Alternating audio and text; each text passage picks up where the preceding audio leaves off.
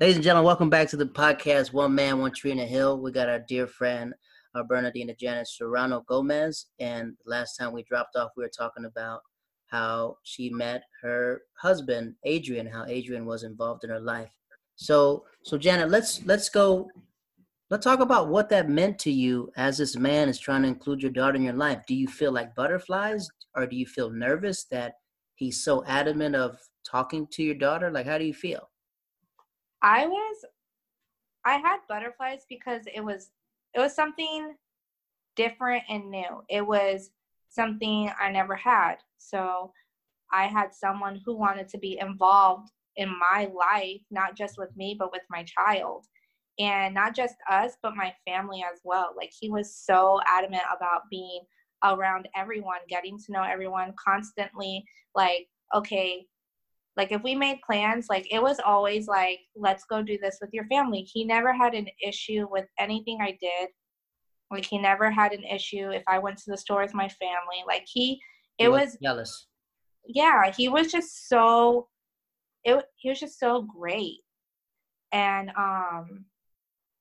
so, you know, I was also, you know, nervous because it was like, I'm very protective of my kid. This is my kid. Like, this is my everything. Like, how am I was nervous because I wasn't sure if I was going to be able to also let him step into like that dad role, I guess. Mm-hmm. Like, I was a little nervous.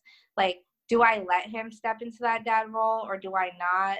Because this is my baby and I don't want anybody to hurt her. And I just didn't want her to get attached to someone and they leave, you know, like I didn't want her to, you know, get hurt in that way.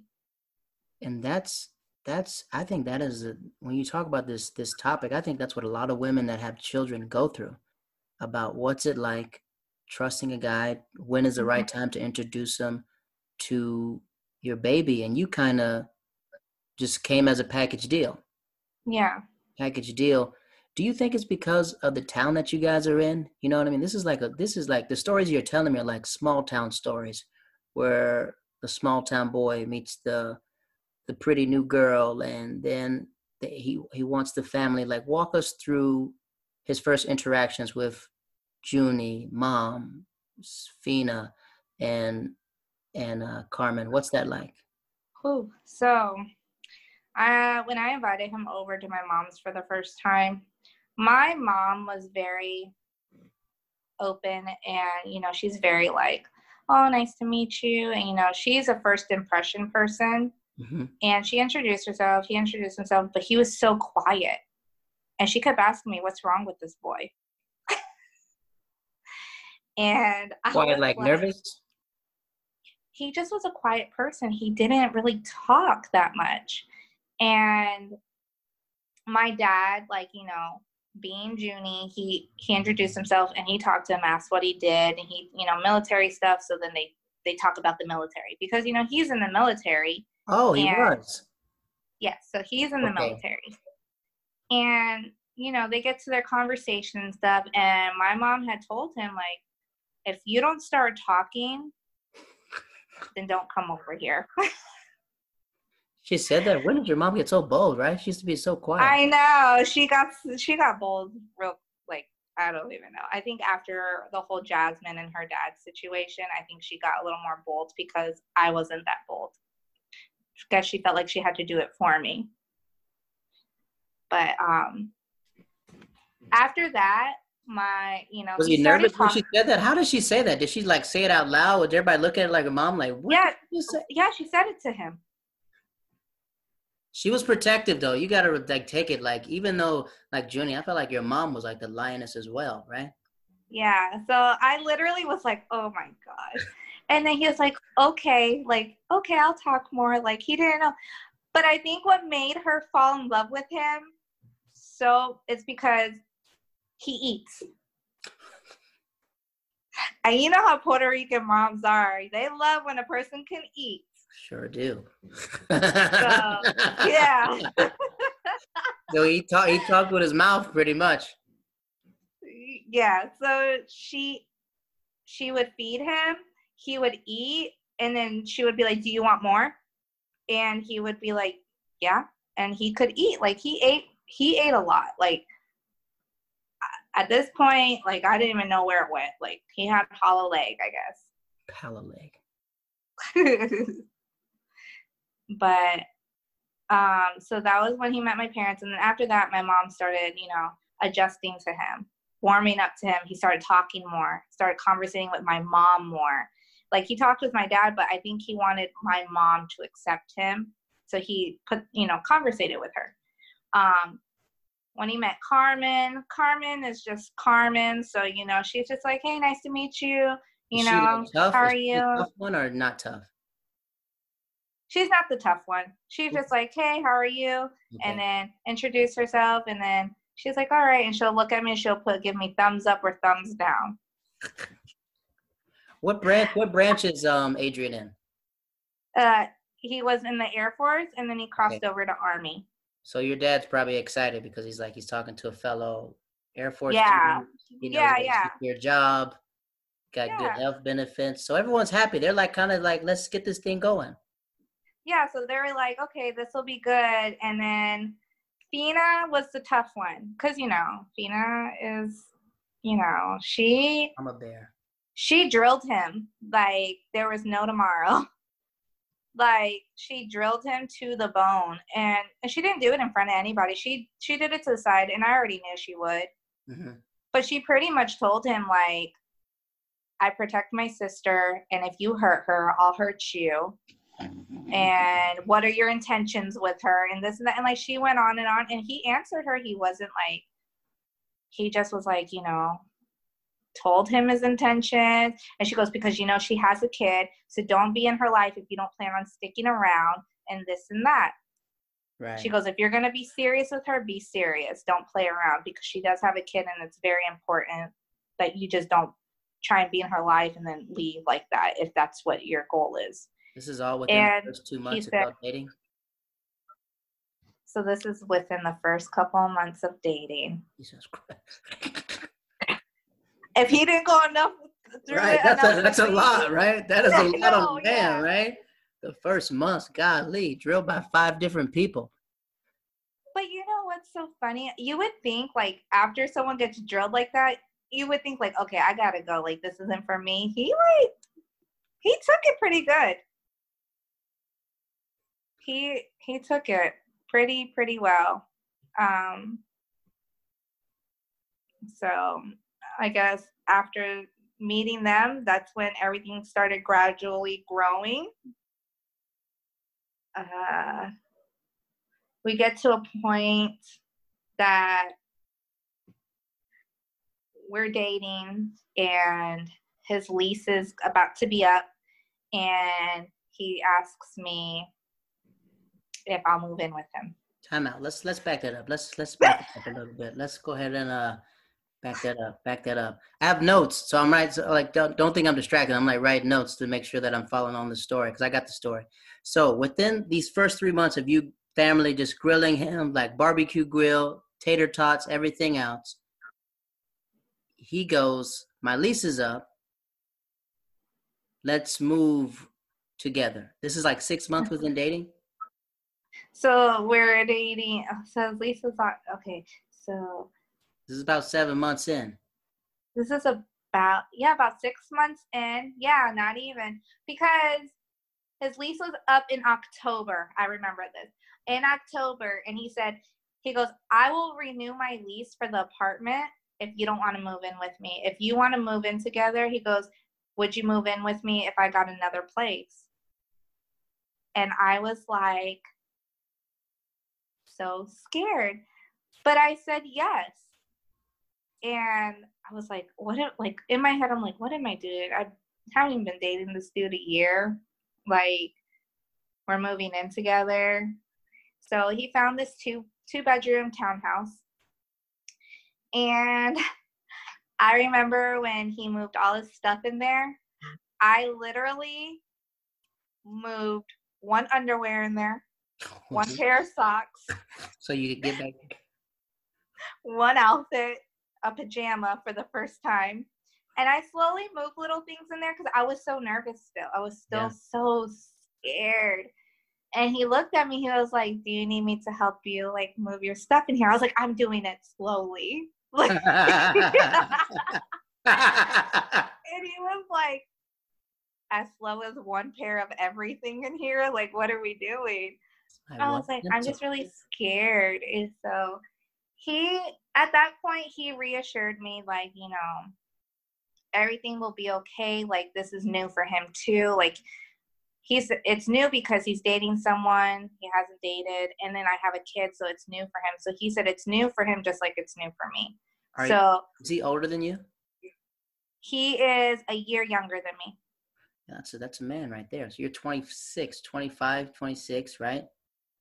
So or you're 24. 24 still, yeah. He's 23. And wow, that's a lot for a 23-year-old. Yeah, so we but this is Spanish love. Spanish love is young. It's like that. You know what I mean? Y'all don't play around. Yeah. You know what I mean? It's really bang, bang, boom, boom. You know what I mean? That's what my lady's Spanish too. So we know. Her nickname, my phone's Boom Boom Bang Bang. When we first met each other, it was immediate. You know what I mean? I was like, why don't you just come back right now? Yeah, come on. Why not? Aww. Our first date, we watched the Avengers movie. We watched the Avengers. Oh. I took her to the matinee because a lot of dudes sleep on the matinee. There's still daylight out. Why go at night? You know what I mean? That cancels half the day. Did the matinee. Yeah. And then after that, I was like, hey, you want to go to Disney World? She's like, yeah. And then we went to Disney World. And then I put my tongue in her throat when the fireworks went off. And I said, yep, that's still the deal. And that was that you hooked her. Line sink, you know what I mean? Throw it in there. Mm-hmm. So he's 23. Yeah, man, that's a young man too. I was 23 too, so I understand. So I understand that, minus the children. But so he's 23 and he moves you in. Yeah. What's the first dinner like? What's the first night like? What does Jazzy have a room too? Yes, she has her own room. Oh, that's nice. And it was really sweet because as I only move in, like, you know, my one set of everything, he went and decorated her whole room for me. Wow. So not like she has a whole bedroom set he went and got for her. He sets it up with like pink stuff in there. He gets her like little princess stuff. Like everything is princess at this point. So we got like princess sheets and stuff like that. And like he set up everything for her. Like she had her own everything. And I was really nice because I've never had anybody buy her anything except my parents and me. Like her dad never got her anything. And so for this man to just go out of his way and just buy her a whole bedroom set up her whole room for me, it was so sweet. Who said I love you first? He did. Okay, he did. And at first I was a little taken back because I was like, oh, like, do I feel this way? But then I was just like, you know what? Yeah, like I really like him so much. And so I said it back, but then, you know, it was like, once I said that back, like I felt like it opened up a whole new world for me with him. So now that I said I love you, it just, for me, it was a little more in depth of like more emotion that I was opening up myself to. And it was nice. So we're 23, you're 24, he's 23, we move in. How long are you guys together? How long do we stay together? Like total? Total, yeah, in total. No, when do we get engaged? When does that happen? Because everything is moving fast, you know what I mean? Because you're not even engaged yet. You're just like, F it, take my kid, let's move in, let's do it. You know what I mean? And sometimes I think that small towns, is he from a small town? Where is he originally from? He is from El Paso, Texas. Oh, yeah, that's a small town. Yeah. That is a small freaking town. Yeah. So, at this point, he's helping me with Jasmine. You know, we get ready. It's around, you know, I'm thinking like it's very common to ask someone to get married like on New Year's. Like I didn't expect anything because I just didn't. But my birthday, he asked me to marry him. And Janet just had her birthday, June 20th. And I just had a birthday. Yeah. I know. I was the first one who wished happy birthday. You were, actually. You were. I am. I got a good memory. I have a memory of a whale. That's good. That's not very big, is it? Whales remember everything. All right, elephants. Excuse me. I got the wrong animal. Elephant. You know, elephants still remember their grandparents. Oh my gosh, I love elephants too. Let me tell you something. It's so funny. Let me tell you something. It's a true story. It's sad, but it's true. Elephants remember their grandparents. When they first go to the zoos, they cry out. They're crying when you see them rub against it. They cry for their grandparents. Aww. Yeah, I used to work when I worked at Disney World. Remember when I told you I worked at Disney World? I was back there in classes, and we just learned a lot about elephants. And I was like, what's wrong? And they're like, he misses his grandparent. And they're like, please don't share that information with the guests, but it was too late. I already It was too late. That was the coolest thing I ever heard. I was like, they can remember their grandparents. So. Oh, my gosh. So what does his parents think about that? Because, he's from a Mexican household. What do they feel about him going down to Florida? He's in the military, and the first girl he meets, he decides to move her in, and she has a child. What does his mom say when you meet them? Wow. Just before the engagement, because I know he has to talk to his family about engagements and stuff like that, or he's just like all dived in. And yeah, so I remember I guess he had told his dad about it, like he wanted to ask me to marry him, and his dad and this is his stepdad. So as I grew up, like with my stepdad, he grew up with a stepdad as well. His dad left when he was young as well. His stepdad had told him, is this what you really want? You need to make sure that this is it, like all of that.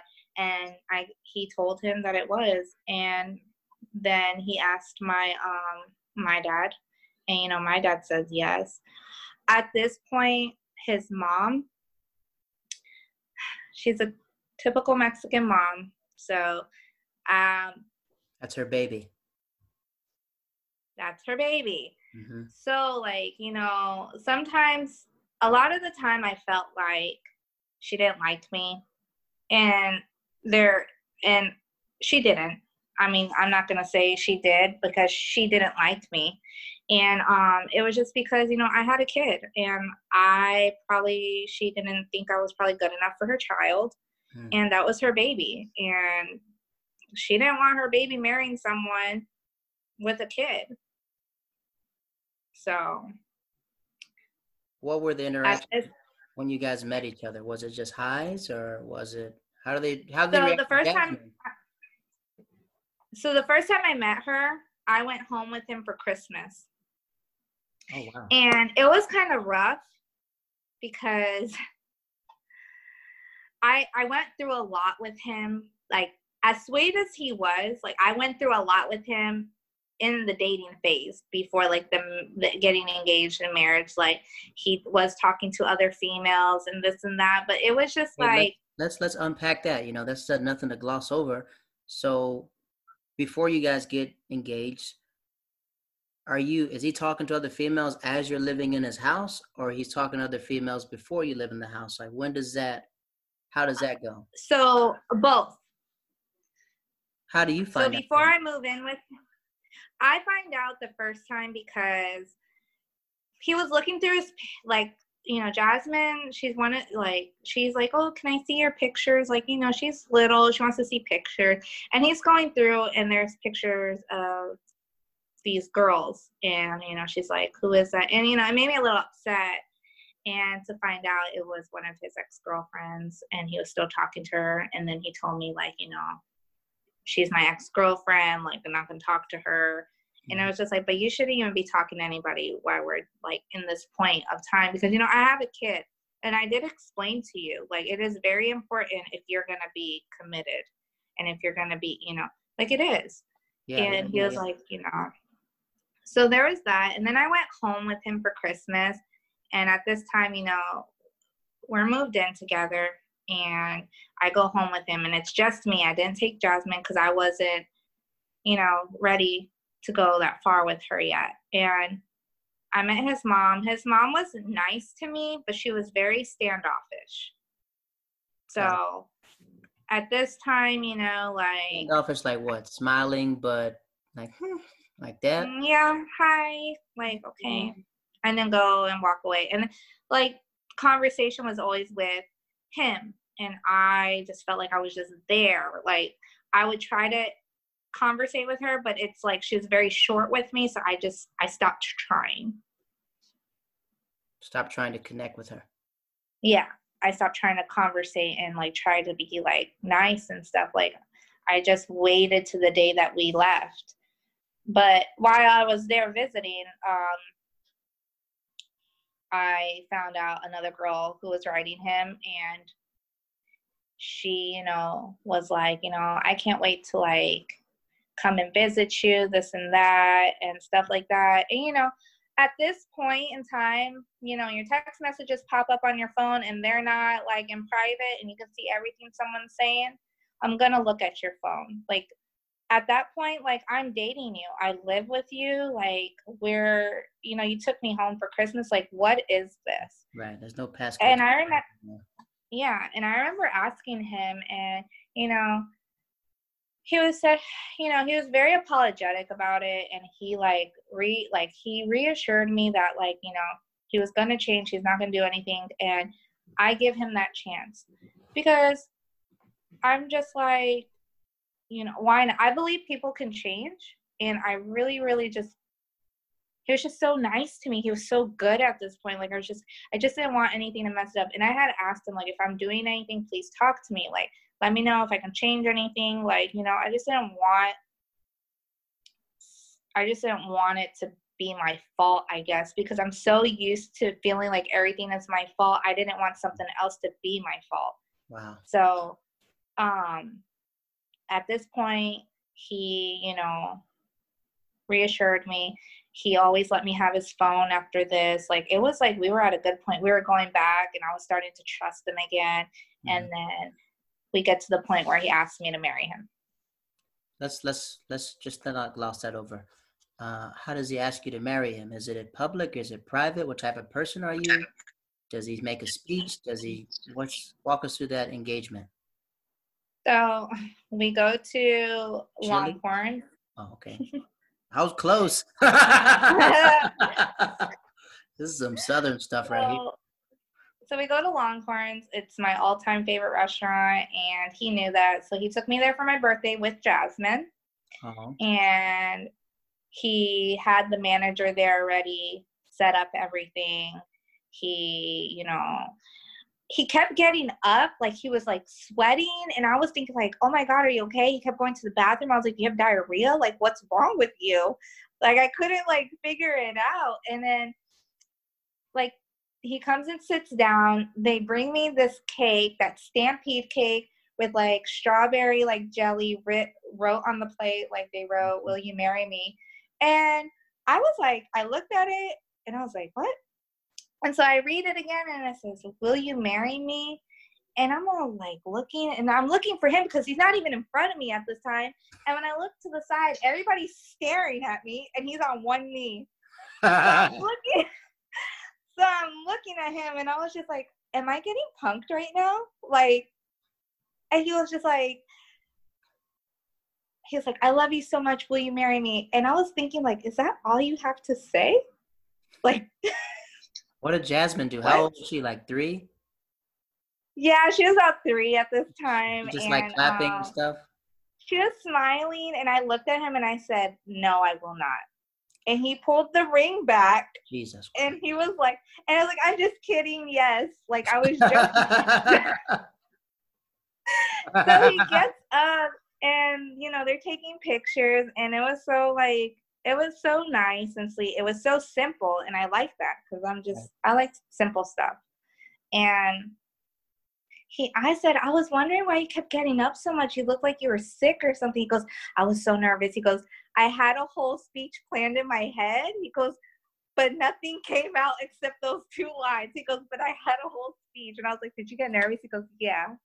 He goes, you still, like, I was like, well, why? He goes, I don't know. You make me nervous. So we're engaged, right? What does your family say? Mm-hmm. Everyone's happy? Fina, Carmen, Junie, Mom. Mom's happy? Yeah. So everybody's excited. I go home. They already knew.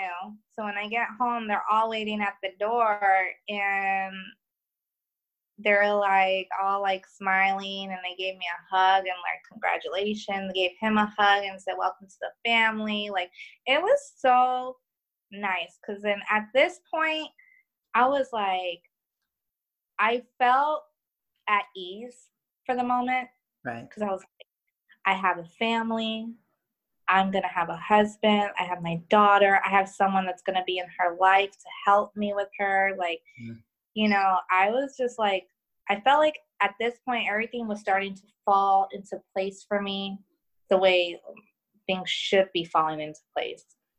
And so it was nice. And where do you guys get married? So we got married at the courthouse. Okay, cool. So immediately or did you wait a while? So we got married a month later. Golly, y'all weren't playing any games. So we got married. Started kicking it today. So we got married July 15th. Of 2013. You met 2012. You guys got married and engaged by 2013. Yeah. Wow, that's like I said, that's hyperbolic time chamber right there. That's Gohan inside that hyperbolic time chamber. But you know what? Yeah. When things are fast, when you know. Like, I would never tell anybody. When people tell me like we fell in love fast, I was like, I get it. I freaking get it. Like, it happens. I think especially people like us that lived around the world, when you know you want something, you want something. I talk to Garrett like that all the time. I was like, no, Garrett, there's nothing wrong feeling like that, man. We're just aliens. Yeah. So marriage, who comes to the wedding? Everybody comes? Just, so we did at the courthouse. So our best friend Marquez comes in as his man, and I have Carmen there and my mom and Jasmine. Where's Dad at? Why is Dad not there? Dad is working. Okay, got it. So, and then at this point, I think my older sister is back in New York at this time. So, okay. So we do it quick. We get married. We leave. We're like, okay, we're married. Okay. Done. Following at the end of that month, we get orders to Texas. Hey, what part of Texas? San Antonio? San Antonio. Dang, so you ran into all the old people then. I ran into Isaac and, you know, Jay Reeves and all of them. And out to those boys. Yep. All those boys. You just wrote me, Isaac did. Huh? Isaac just wrote me. Isaac did. He just wrote me a message about the lettuce. That's a little thing. Oh. It was so funny when I saw him too. Oh, wow. Looks the same, right? Completely the same. Yes. Freaking same. Completely. How does that going to Texas with your husband, how does he feel like your old friends? Because sometimes when people don't know the bond that people have from another place, how does he feel about that? Is he cool with it? Or is he happy that you have friends already in a different place? I mean, he's fine. Like, he never had a problem with me having any friends. Even like there was, like, I ran into Isaac quite a few times actually when we were there. And, you know, the first time I ran into him, I was like, holy crap. Like, how are you? And I was like, this is my like husband. And he was like, hey, how are you? I said, we go back to Japan times. And he was like, oh, okay, that's cool. Like, he was always so like supportive. That's good. With a lot of the stuff that with a lot of things actually. That had to be such a comfort going to a place where you have so much family there, you know? Yeah. So when we moved, it was more nerve-wracking for me because I was leaving my family. Yeah, yeah. And I had nobody. And he had all his family there. Like, they're spread out through Texas. And so it was like I was leaving my world to go into his world. Got it. I got it now. And so it was hard for me at first because, you know, I was like, man, like, I don't know anybody, until I ran into Isaac and I was like, holy crap. Like, you know, then I seen that he was there, and then I didn't work yet. And then, so, you know, Jasmine going to school, I had to make sure my job, like the job that I got, like, wrapped around like her schooling time. Like I would get off when she got out of school. Like it was really like, it's tough. It was tough. So when do the good times become all right times? Like, does Texas put a strain on the relationship, or does being away from your family put a strain on the relationship? What's that strain? Because you are like the meme queen. You know what I mean? Like when you throw these memes out, I'm like, holy F, I don't know who she's talking about, but this is some shade coming from another place. Yeah. So when you say, like, make sure you treat your wife like your girlfriend, like, is that like speaking from experience, or are you just saying that in general? Experience. Like you always, I feel like personally, you should always treat somebody like you don't have them, regardless if you do. Walk me. And the reason why I say that is because when someone starts treating you like they have you, they stop doing the important things. They stop spending time with you. They stop, you know, doing the little surprises, or they stop, like, you know, sending you those small little texts that mean everything to you. Like they just stop doing that. And that's why I say it's very important. That's why when you ask me for advice, it's very important that you don't ever treat someone like you have them. You always want to keep trying. Like you don't have them, because somebody, once you stop doing those things, somebody that will do those things for that person will come on in and take them away. So for me, being away from home and not having family was a strain for me. Mm-hmm. But I felt like, you know, I still had him. So I still had family. I had him. And I have my daughter. So I was okay. And in that aspect, but I think what happened was when people start, like, I mean, I don't even know how to, like, put it, but, you know, when people start doing things behind your back, or doing, like, little things that they feel like they need to hide, then they stop doing the things that are really important for the person they're actually with. Give me an example. So like, for instance, he used to always send me, like, cute little texts. He would leave for work before me. He would write me a text message like, good morning, I love you, I hope you have a good day. Or like send me like little quotes through the day. So when I do get to go to my phone, like I had something from him. Right. You know, little quotes for me from him were everything to me. And then I stopped getting those. Mm-hmm. And when I stopped getting those, I would start questioning what's going on. And he goes, nothing. I'm just, you know, like, I'm tired. Or like, it was always like I'm tired, or I'm just really busy at work, or this and that, or like, I'm going to go to the gym, when in reality, you were going to someone else's house. Or like, in reality, you weren't tired. You were just too busy talking to somebody else. Like, did you blame yourself? I did. I started to think it was me.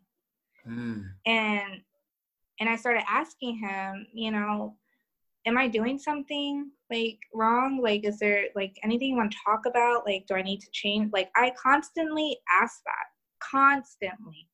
Wow. And he always just kept telling me the same thing. Like, no, it's not you. You're fine. Like, stop. Like, it's okay. Like, it's not you. You're fine. Like, okay. And, you know, I was like, okay. Like, we're okay. Maybe he's just having, like, a long day. It's a bad day. Whatever the case may be. But when I first moved to Texas and I found out the first time he cheated on me, it was with his ex-girlfriend, who I had questions about before, because he told me it was his cousin. So I'm thinking, like, this girl he's talking to is his cousin. Like, okay.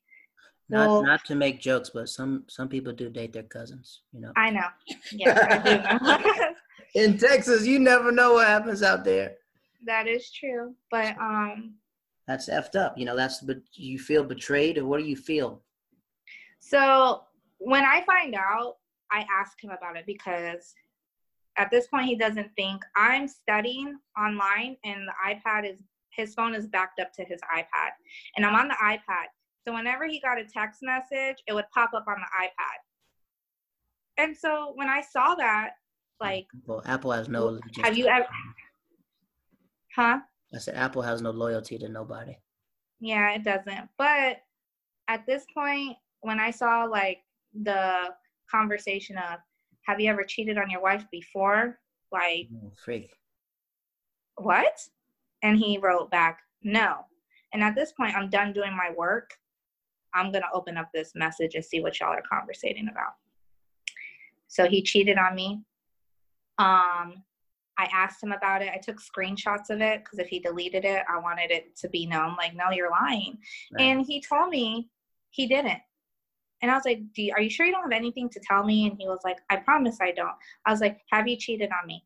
And he said, no, I haven't. I promise I would never do that. And I was like, okay. So are you sure you don't want to rephrase that answer? And he said, no. So when I opened up all the screenshots and I was like flipping through it and I said, are you sure you didn't cheat on me with your cousin, Sally? And he was just like, he looked like he saw a ghost.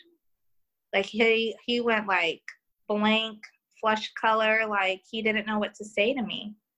And at this point, I felt like someone literally stabbed me and like just kept doing it over and over again. Like it was just... It broke my heart. Wow.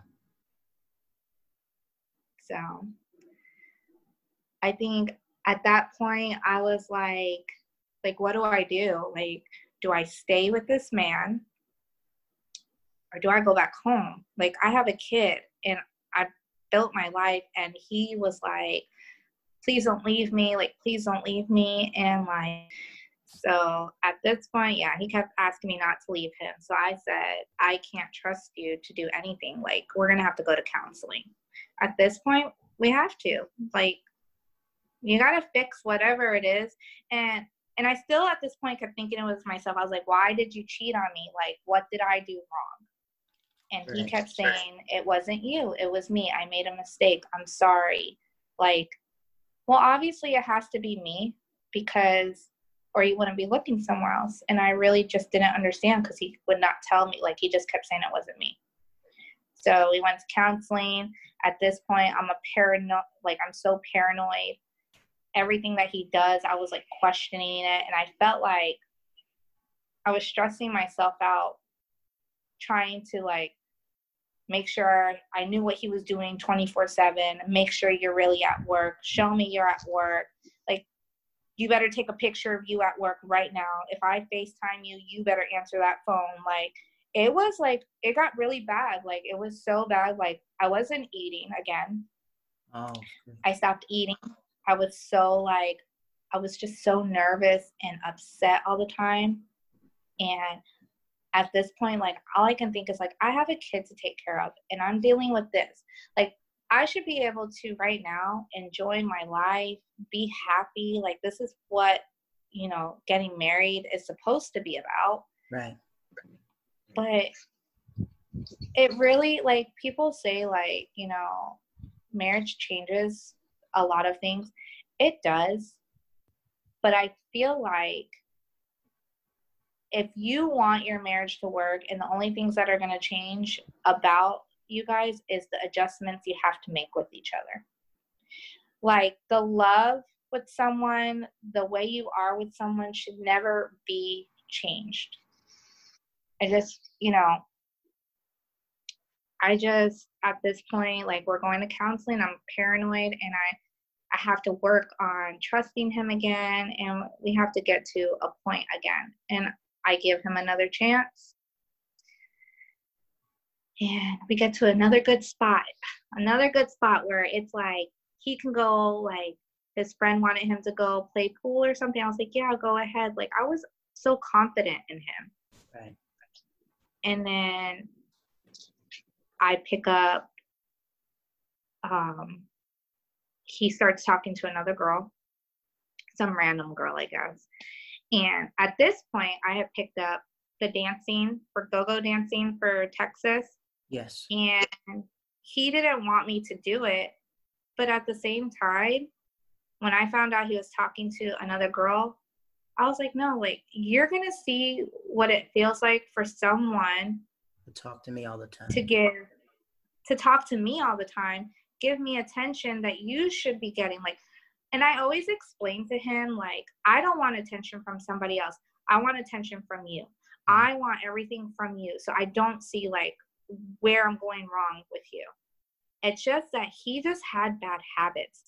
And so the first time I went dancing, he didn't want me to do it. And I took his phone because I said, you're not going to have your phone while you're here.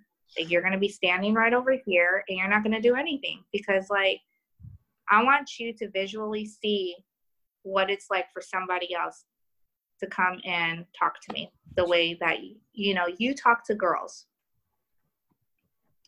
When they did, it made him upset. Like, you haven't like walk over and try to pull you off, or he just like looked at me like, what are you doing? And I was just like, do you see what I'm talking about? Like, I wasn't playing around with him. I said, do you see how he's talking to me?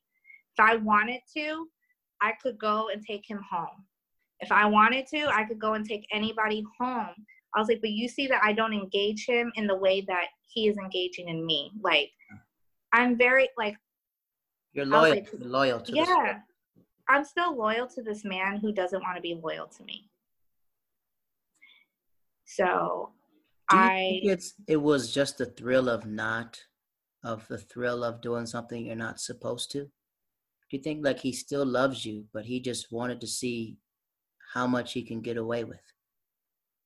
Yeah, I mean, I don't doubt that he didn't love me. But I do think because of the way that he was, like, mentality-wise, I guess, he was a very insecure person, and he never, you know, he's always been, I guess, cheated on. So I guess for him, he just didn't want something like that to happen to him. Right. And, you know, and I guess when somebody, I guess he wasn't used to the way that I was with him. I was always like, you know, you are so handsome, like, you're sexy, like, I love you. Like, too much love. He wasn't used to all that love you're pouring into him. He wasn't used to somebody, I guess, that was committed to him or was all about him. Yeah. And I guess he thought that would be too good to be true, and he hurt me before he thought I would hurt him. Self-sabotage. Yeah. I used to deal with those issues as well. So. Okay, so are we upset? Are we keeping this in, or does your family know now? The second time, does sisters know? Does mom and dad know? Do they say, all right, Janet, let's leave, or do you keep it? What are we doing? So at this point, I don't talk about anything with my parents. I don't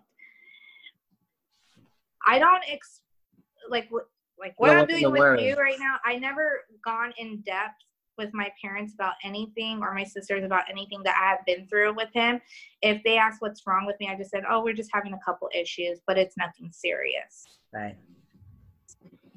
I wanted it to be where, like, if we ended up working out, or if, you know, it ended up being something great, I didn't want them to hate him for mistakes that he made before. Mm-hmm. I totally understand that. It's your business. It was you two versus the world. Right. You two versus the world. Okay, so we're in 2014 now, 14, 15. What is the breaking point where you're like, I'm done? So the breaking point would be when I say I'm done. So I've only been home for 2 years now. I moved back 2 years ago home. So that would have been 2018. 19. We're in 2018. Why am I saying 19? This is your story. Don't worry about me. I don't know what I'm doing. Yeah, I don't. Sometimes I do that when I hear something. So, this is your story. Sorry. Keep going.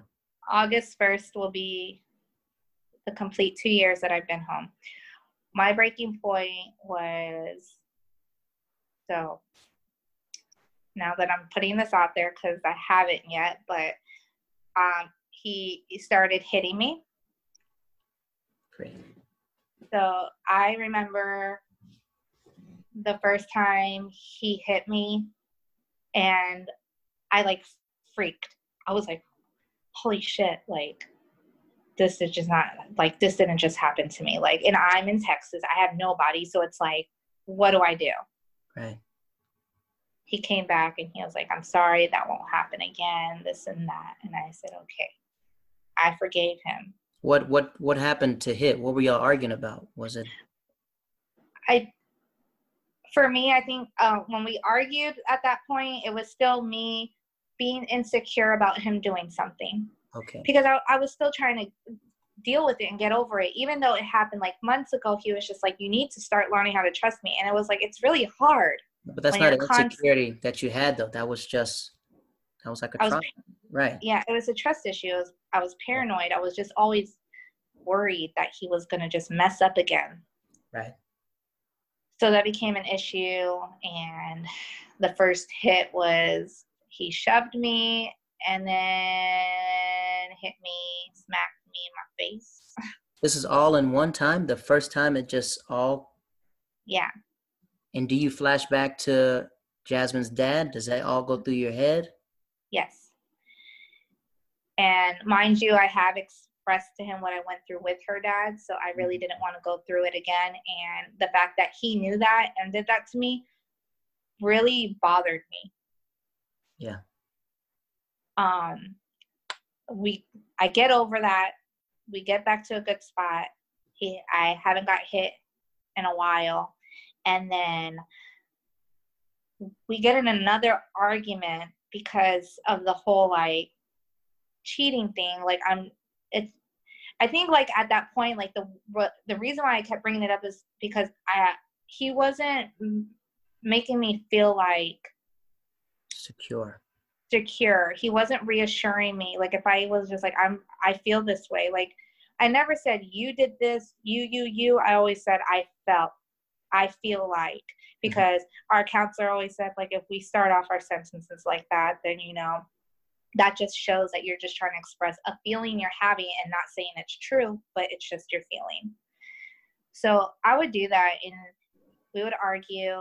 And this is the first time he really hit me in front of Jasmine. I was running down the stairs and I made it to the bottom of the stairs. He threw me on the couch and started. It was almost like he was trying to give me a whooping. Like, but it was like, he was just like hitting me in my back and my, like hitting me, like just smacking me over and over again. And I was just like, you know, and Jasmine at this point is like, please stop. You know, it made me sad because it was like, I don't want to. She's like 6, right? She's like 6 seeing this. So she's like 3, 4, 5. She's around 5. Oh, man, Jesus Christ. So she's like, please stop. Please don't hit my mom. And, you know, he stopped. And it broke my heart because I never want Jasmine to think this is how life is supposed to be. Right. Like ever. I want her to always feel like the happiest she can be. I want her to find someone that's going to be great. I didn't want her to see this is what it is. Like, this is how it is. No, it's not. After that, we move into our house. I'm going to school again at night, you know, just to kind of like keep going or whatever. So I wanted something else under my belt. So I went to phlebotomy school. So this is 2000. Break that down. Phlebotomy is phlebotomy. So it's when you draw blood. You just draw blood. Oh, always. Okay. Yeah. I thought it was like a dancing class, but yeah. No. So at this point, you know, phlebotomy, and I'm going to school for it at night because I work in the daytime. You know, he has Jasmine, and he, you know, they come to see me at school at night. They bring me dinner and stuff, both of them. Like, it's just like, okay, we're in a good spot. I'm getting away from him a little bit, you know, going to school, getting a little break, you know, keeping my mind off things. And they would come, you know, he would come and bring me dinner with her. They come pick me up from school. Like, they would, like, you know, it was just, like, nice. And we were just getting back to a good spot. My mom comes to visit, and she ends up staying with me a couple. She visits me first with my dad so they can see Jasmine and stuff, you know, because it's still the only grandbaby. Right. And so, you know, I go to work, and then I go to school, and they're hanging out with Jasmine, and, you know, it was nice. And then Jasmine at this point was spending summers with grandma and grandpa, so it was always just me and him. And so I feel like when Jasmine started going for summers is when things started getting worse, because I found out he was doing more, and like he was still cheating on me, and I was still staying like an idiot because it's because I loved him so much. Like, I did. Like, it's just really hard. Like, I guess some people just say, you should have just left. But it's really harder. It's, like, easier said than done. And it's not that I was scared of him at that point. Because at first I wasn't scared of him. I loved him so much. Like, I just didn't want to, like, leave him like that. I felt like he, like, at some points I felt like he needed me. But I remember I went to work with, we got in an argument, and I had to go to the doctor because I got punched in the cheek. And so I had a fractured cheekbone. Jesus. At this point. Not much you can do for those except just ice them down and, you know, let it heal. What this argument saying was about cheating, and he just hit you in the cheek? Yeah, it was all our arguments always consisted of the same things, which is the cheating and the lying and the you did this to me, or like, you know. Do you take yourself to the hospital, or does he take you to the hospital? I take myself. Do they ask those questions? Or do you? They usually they ask. They ask you, well, how did this happen? And, you know, of course. They're like, are you safe at home and this and that? And I'm just like, yeah, I'm fine. I just fell, like, you know, it just really hurts. Like, right. And, you know, I'm pretty sure they knew I was lying. But, I mean, at this point, I was just very, like, in love. So. Do you think that since the pain gradually got worse, that your body was so used to what was happening, that even though it wasn't the extreme beatings, it was like, well, it's not this. You know, if someone goes to 100, then goes to 50, you think they're easing off, but at the same time, you're really still feeling pain. Do you think it was that, or you were just numb to what he was doing to you? The love was so strong that you knew the good outweighed the bad. Yeah, the second one, I was just numb. His good did outweigh his bad, because even though he was doing the bigger things, it was in smaller doses. It was in doses. So it was like he would mess up and he would do something, then he would do all this good. And then he would do it again. And then it was like, he'd do all this good. And it was just like, I got used to it, I guess. Cycle. Right. Yeah. And, did you ever worry about Jasmine going to her grandparents in the summer and telling what she saw at the house? Yes, I did. Did she ever do that? Or she always just kept her secret? She kept it. That's a lot for a child, right? That's a lot for her to just. It is. It is a lot, but I never asked her not to say anything at that point, because you know, like if she did, if my parents ever came to me and were like, she said this, I would say yes. Like I wouldn't be able to lie after that. Right. You know, but she would get ready to leave for the summer, and she always looked at me and said, Mom, I love you. and I'm not going to talk about our secrets from the house. And I'm always like, Jesus Christ. And it broke my heart, you know. It was really rough for me. That's really rough. Yeah, that's a tough one. Just imagine how strong you are and how strong your daughter is to know that I'm going to hold my mom's, I'm going to hold our secret to protect my mom. You know what I mean? Like, where did she get that from? That's from you, right? That's from you, because you kind of like sheltered your parents from this to be like, let me go through this alone.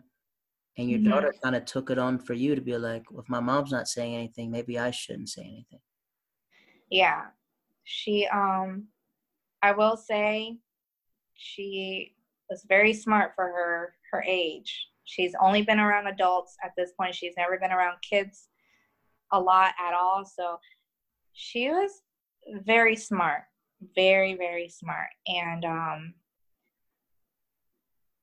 I would, you know, honestly, her doing that, like, for me, it meant a lot to me, even though, like, she was just a kid, like, because what if she would have said something and my parents called him? Yeah. And then I'm stuck there with him. What, you know, maybe in her mind, like, would have been like, you know, if I tell my grandma and grandpa and they tell him, he's going to hurt my mom, right? You know? So she was very smart, I will say. But yeah, I feel like for a child, it is a lot. 'Cause, you know, for me, like, I feel like that would have been a lot for me as a child as well. Like, you know, you never want to see your parents go through something like that, man or female, because, you know, it does happen to men as well, and it happens a lot, but, you know, have you ever, like, spoke about it recently? Do you think that she felt like it's me and my mom, so it has to be us? Because all she knows is just you. Yeah. I don't know.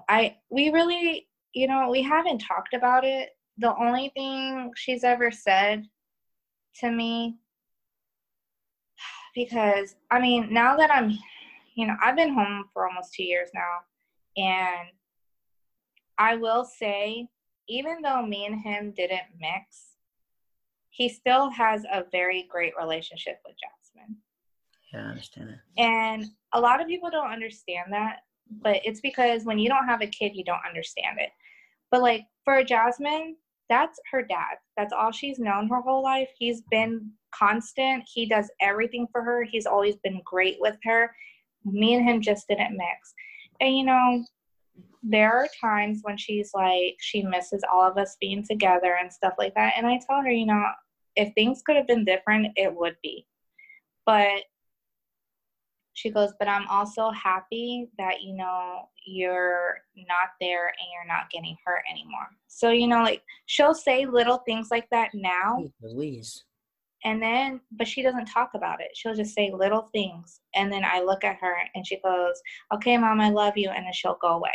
'Cause she knows, like, I'm like, okay, like, wow. You know, like, I get emotional about it because, you know, even still to this day, she still tells me, like, I'm glad you're not getting hurt. Like, I'm glad you're, you know, you're home and you're happy. But I will say, you know, like, those two talk every day. They have a bond I could never interfere with at all because, you know, I can't take that away from her. Do you let her go visit him, or you would have to be there? So he comes and visits her here. That's nice. And, like, he never fails her, I will say. Because when her dad failed her, like, he would tell her, I'm going to come pick you up at some point. And she would wait for him with her bag packed. And he didn't show up. She would cry. And then I would tell him. And he would come by. And he'd come scoop her up. And he would take her. Like, he always stepped in.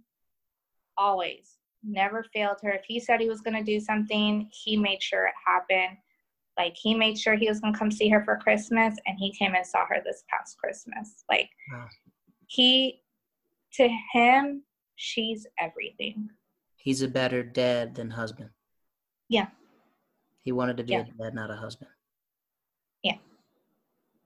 And that, I think that also has to do with the fact that he can't have kids. Oh.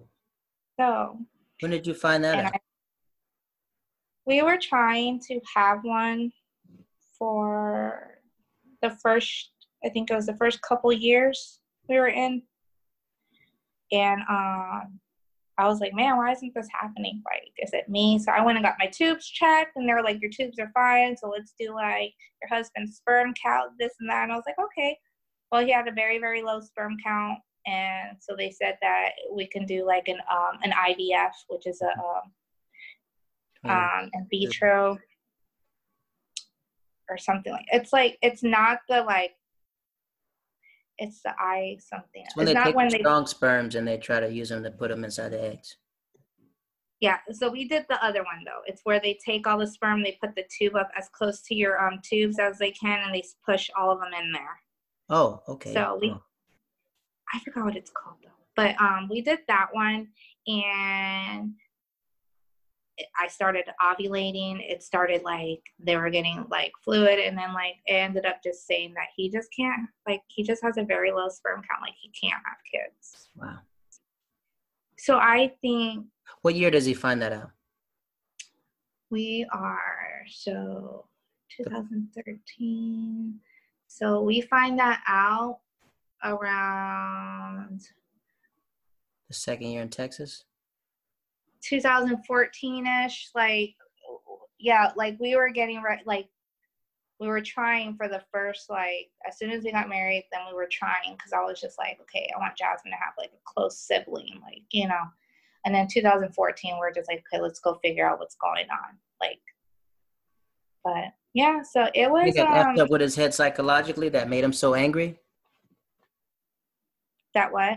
You think that effed up his head psychologically, knowing he couldn't make a child? Do you think that effed him up and encouraged the anger of just like that? Did he ever go to therapy alone, or is always with you? So we went to therapy always together, and then I had went to counseling by myself because I thought maybe if I went to counseling, things would change. Maybe I need to change something about me that he's not talking about. So I felt like if I went and talked about everything, like, you know, it was just like, it would work, and it just didn't. And I think what also didn't help, I think the fact that his mom didn't like me, and it was really hard to do anything like with them. And he always wanted to see them, but I was like, why would we go see them if they don't even like me? Right. They don't, you know, they don't want a relationship with my kid. Like, why would I do that?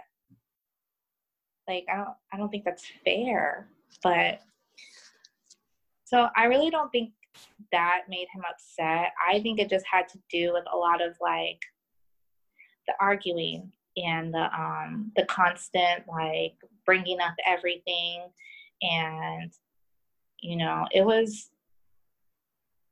I know, like I'm not an easy person to deal with as well, but you know, when you go through a lot of stuff growing up and everything, like.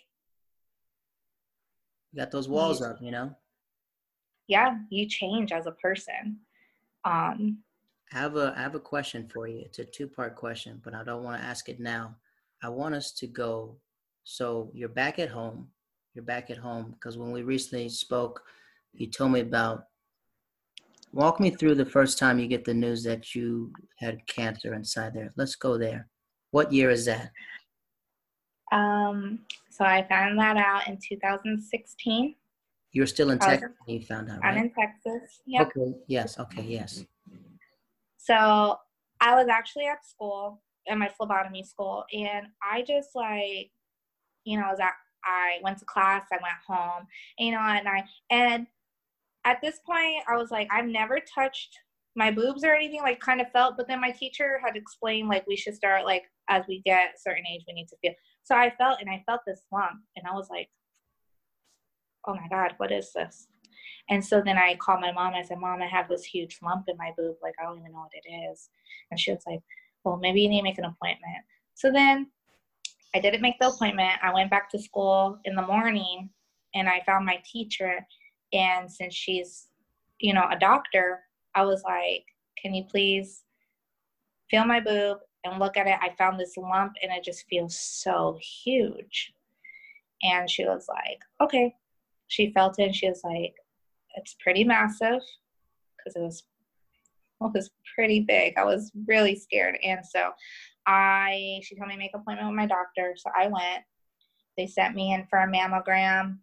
They took pictures and he measured it, and it was anything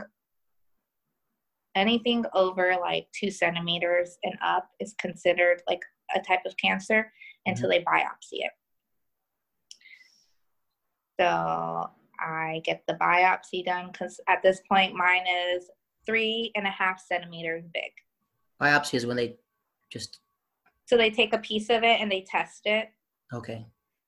So they tested it and it came back as, it is. So at this point I'm crying and I'm like, great, now I have to tell my mom. And I'm in Texas and I'm dealing with this husband who I'm getting beat up by, and now I'm going through this. And now when I tell him, it's like, he's like, it's okay, we're going to get through this. And at this point, I'm thinking, like, this could probably change everything about our relationship. Like, he's either going to completely stop loving me because of all the changes that are about to happen, or this is going to make him grow back to me.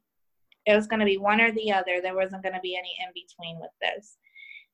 And at first, so when I started going to my appointments and I had to. Say that again. So at this point, I'm going to my doctor's, getting my treatment plan ready for like what I'm going to go through for the next like 5 weeks, it seemed like. It felt like forever, because, you have to go to this stuff like 5 days a week, and then, and you go for so many weeks. And so at first it was rough, but he was so great with me. Mm-hmm. And then after a little bit of going, then he started distancing himself. And I asked him why, but I think his grandpa had just passed from cancer. Mm. And so he was going through that as well. And what he told me is like that he doesn't want to lose me. And it was, it's scary. Like, it's very scary. And telling my mom came to Texas right away. She actually stayed with me for... she almost stayed with me a whole year there. Did you lose your hair and stuff? Yeah, it was falling out. My hair became so brittle and everything. Like, I was chopping my hair left and right because it was falling out, and I was crying because I was like, man, like, I'm not gonna have no hair. Wow. But what was the after that? Go ahead. No, go ahead. Keep going. But once I got through my treatment rounds and everything, and, they go to check your levels and stuff like that over, they're kind of like, see if you're okay. Then you go through like, what is it? Remission. So you go through that. And for them, they always like, for the way that the doctors are in Texas, they want to make, like, before they completely, like, tell you that you're clear, like, they want you to be through a year. Instead of, like, some people are, like, 6 months, and then some are, like, a year before they clear you. Well, the first time I was all right, I made it to 6 months before I had to go back. And at this point... my mom is telling me to get a mastectomy. And at this point, I was just not ready for that type of surgery either. Right. And she was just like, do you want to live, or do you want to, like, she was like, you have a kid. Like, my mom was so scared. Like, she was like, you have a kid to worry about. Like, you need to be here for her. Like, she was just so adamant about it. But I was like, Mom, I understand that. And I'm going to do the best I can, like, to do what I can. But, like, at the same time, like, I wasn't ready for that. That surgery is completely ugly. Like, what stage, if you've ever seen one. Huh? Two? Oh, my God. And so I finally, you know, like, I come back here, like, after all of that, like, at this point, with me and my, you know, me and Adrian, like, we're at a complete, like, numbness in our relationship. Like, there's just, like, no emotion. There's, like, nothing. Like, we're just kind of, like, there with each other. And I felt like, at this point, I was going through everything. Like I did with Jasmine, I went through everything by myself with her. Even though I had my parents, I felt like I was going through this all alone. Even though he was there, he wasn't there. Right. And it was hard because my parents, you know, my mom goes back and I have nobody again. Like I'm by myself all over again. And so I end up meeting this guy named Shannon. And his girlfriend with his wife now, Maribel. At this time, you know, they're just my coworkers. And if it wasn't for them, those two, like, I don't think I would have survived, like, the way that I did. Like, they gave me so much support. They were, like, another family I didn't have. Like, they gave me support and love. They were there for me every day. They checked on me, like, you know. And they're also the reason, like, they're part of the reason why I moved back home, because they told me, you know, like, if you don't leave, like, something really bad's going to happen to you. And we just can't see that. Take me through the lowest point. Did you ever feel like when you were going through the cancer treatments that, did you ever feel like, were you wondering, like, what's it like with me on this earth? Were you ever wondering, like, what's going to happen to Jasmine? Did that thought come through your mind? It did. I was just like, you know, if something happens to me, where does she go? Mm. And legally, she would go to her dad, someone who hasn't even been there in her life. He has no idea what it's like to have her. He has no idea what she's like, nothing. And so I did think about that a lot. I thought about her so much. Like, you know, in my mind, I was like, I need to fight, because if I don't, my baby will end up somewhere where she doesn't know. She's, you know, you don't know how he's going to treat her. We don't know how anybody else is going to treat her. Yeah. Like I hit some very low points. Even there were some points that, you know, like I needed to create a will about where she would go. You know, wow. Obviously she would go to my parents. And there were some times that I did think, like, I wanted to just die because of it. Like, I felt so alone. And that feeling is so hard on someone, you know? So I just felt like, you know, if I left, like, I wouldn't have to deal with any of the pain. I wouldn't have to deal with any of this, the stress, the wondering if, like, what ifs or anything like that. You know, so it was really hard, but, you know, I want to say, like I said before, like, when I had Jasmine, she changed my whole life, you know, and she is, like, the reason why I always kept fighting. Like, she was my one reason in life of why I kept, like, going with everything. Like, I wanted her to see that, you know, like, even though, like, I went through all this stuff from, like, beginning to end, like, that, you know, I still came out okay, that I still am strong, and, like, you know, I want her to see that. Like, I want her to, you know what life is really supposed to be, and anything that I went through, everything that happened before is not what it is. So we can see, we can still see the emotion that you have right now. You know what I mean? So you get some tissue. That's, it's such an experience, you know, and knowing, I think a lot of people don't know how strong you are. I feel like you're a type of person who,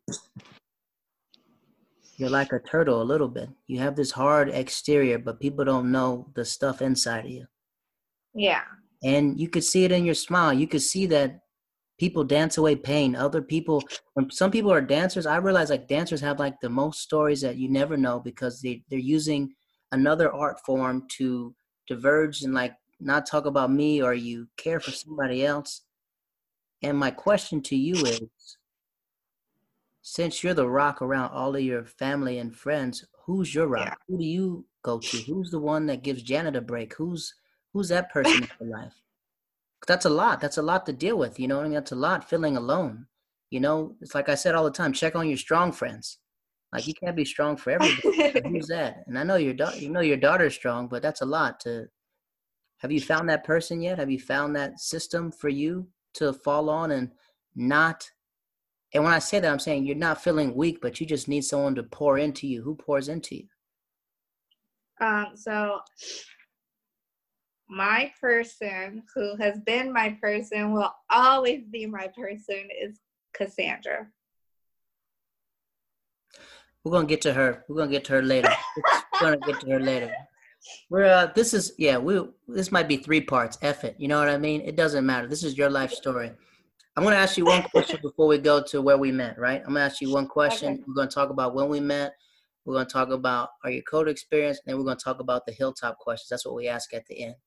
This is a question that I propose, right? Because I feel like this is your story, right? This is your story. And the way you have these characters in your story is the way it's your story.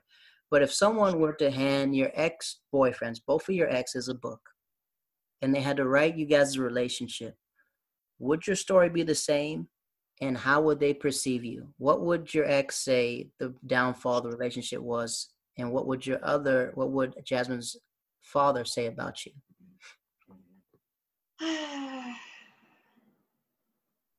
Honestly, I don't know what they would say, because if they were to write a book with the story that I gave, I know both of them. I know Jasmine's dad would try to make me seem like I was evil in some type of way. Right. With Adrian, I feel like he would write a similar story, mm-hmm. because I mean, there are some things he doesn't like to talk about, but I feel like he would give a similar story. I think the only thing is that he would probably say, you know, that I was hard to deal with. And I mean, and that's fine, because I know I am, and it is true. But I do think that he would be the one to give a similar story. He would be the one to say that he hurt me and that he did this to me. Like, he would. Right, so they agree with your story. Okay. So listen, I'll be right back again. Okay, me too. I have to go to the bathroom. Go ahead. Let's take a 5-minute bathroom break and come back. Okay. I think the reason why I asked that question is because I asked that question the same thing. If your ex was writing a story about you, what would you say? And I went through this thing in like 2012 where I started going back into the past and like finding everyone that I encounter and just get in the story about everything else, which brings me to where me and Janet met. Me and Bernadina met in 2004. No, we didn't. We met in 2001. That's when the towers crashed. We met in Tokyo, Japan. I want to tell you how I met you, and you probably don't remember this. I met you because you and your best friend Cassandra were about to fight this girl named Jennifer. And you guys, I was like, these Hispanic chicks are really wild. They're like telling us about these fights. We're about to run up in there and everything else. And me and Garrett were just laughing.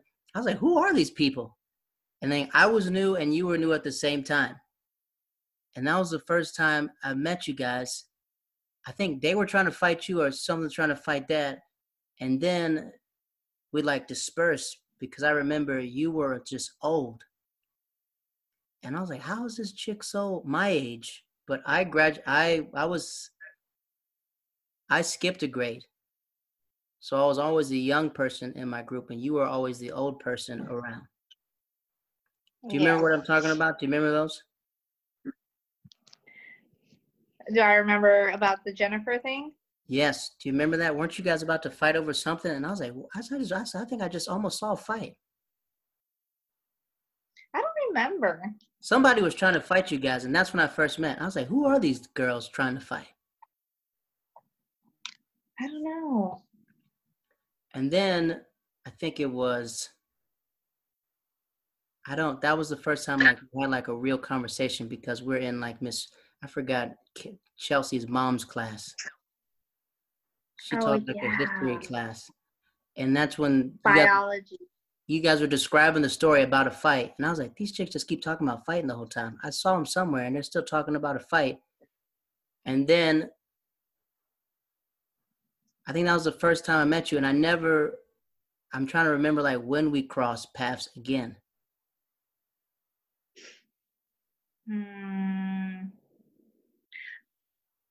I think I was cheerleading and you were on football. If you didn't know, me and Janet dated when we were like 14 or 15. That was, the reason why I say this, because I saw a therapist at, 2012. I think it's in 2012 when I hit you up and was like, hey, if you and your daughter want to come to Disney World, you got tickets if you ever want them. Do you remember that? Oh, yeah. I was like, yeah, I'm working. I was like, yeah. I was like, what? I was like, I'm serious, man. That was like my way of apologizing. I was just like, man, maybe I should just give out Disney tickets to people who probably don't see me in the best light. And I remember that I remember just everyone being so freaking wild. Like when I say Yokota was a wild place, it was a wild freaking place. And I didn't like the fact that I was whipped. I didn't like the fact that I was doing some wild stuff. I remember one time we broke into your house. Do you remember that? When We broke into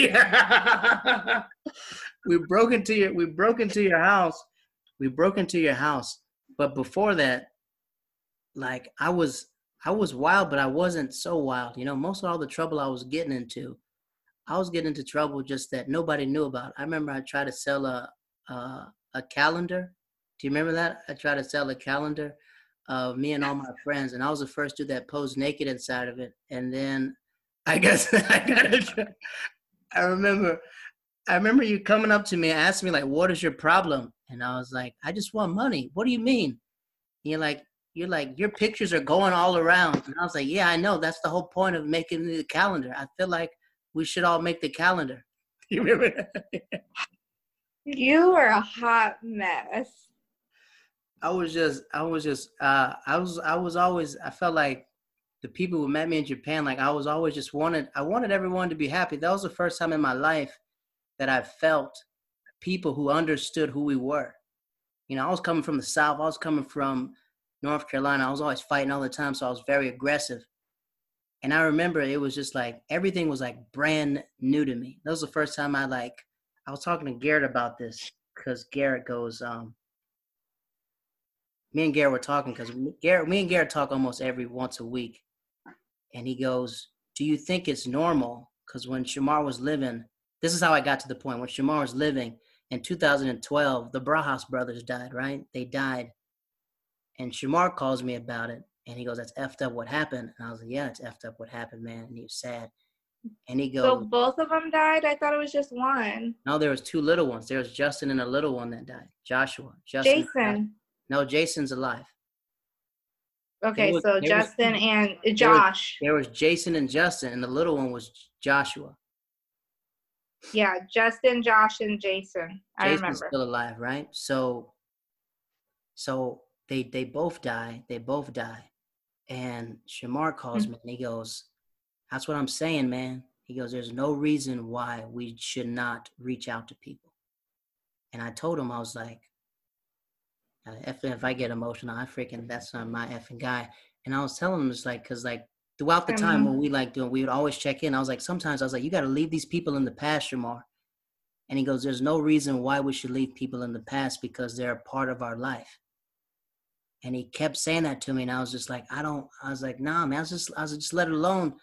And then we were talking about it because as Justin died, Ashley kept posting all these pictures of her, and I was posting of them too. And I was just like, why the freak is she posting pictures if they're not even dated anymore and everything else? And Shamar got so mad at me. He goes, how the freak can you tell her how to grieve and you don't know what they went through?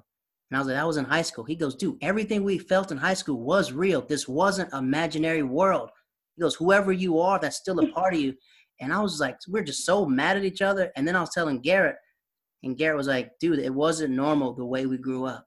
It was not normal at all. It wasn't normal why people have relationship issues when teenagers are having adult relationships. Never in the world should two teenagers' families meet and you see the same girl every day for 3 years. That is crazy.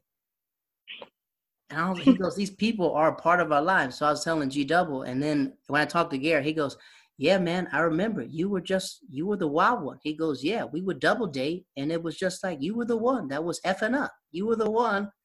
He said, you were the one that, like, we didn't know where Jarrett was. We couldn't find him. He said, we couldn't find him. And I just remember, I was like, man, if someone had to write my story, how bad would it be? So I was just angry. I think I was angry at myself.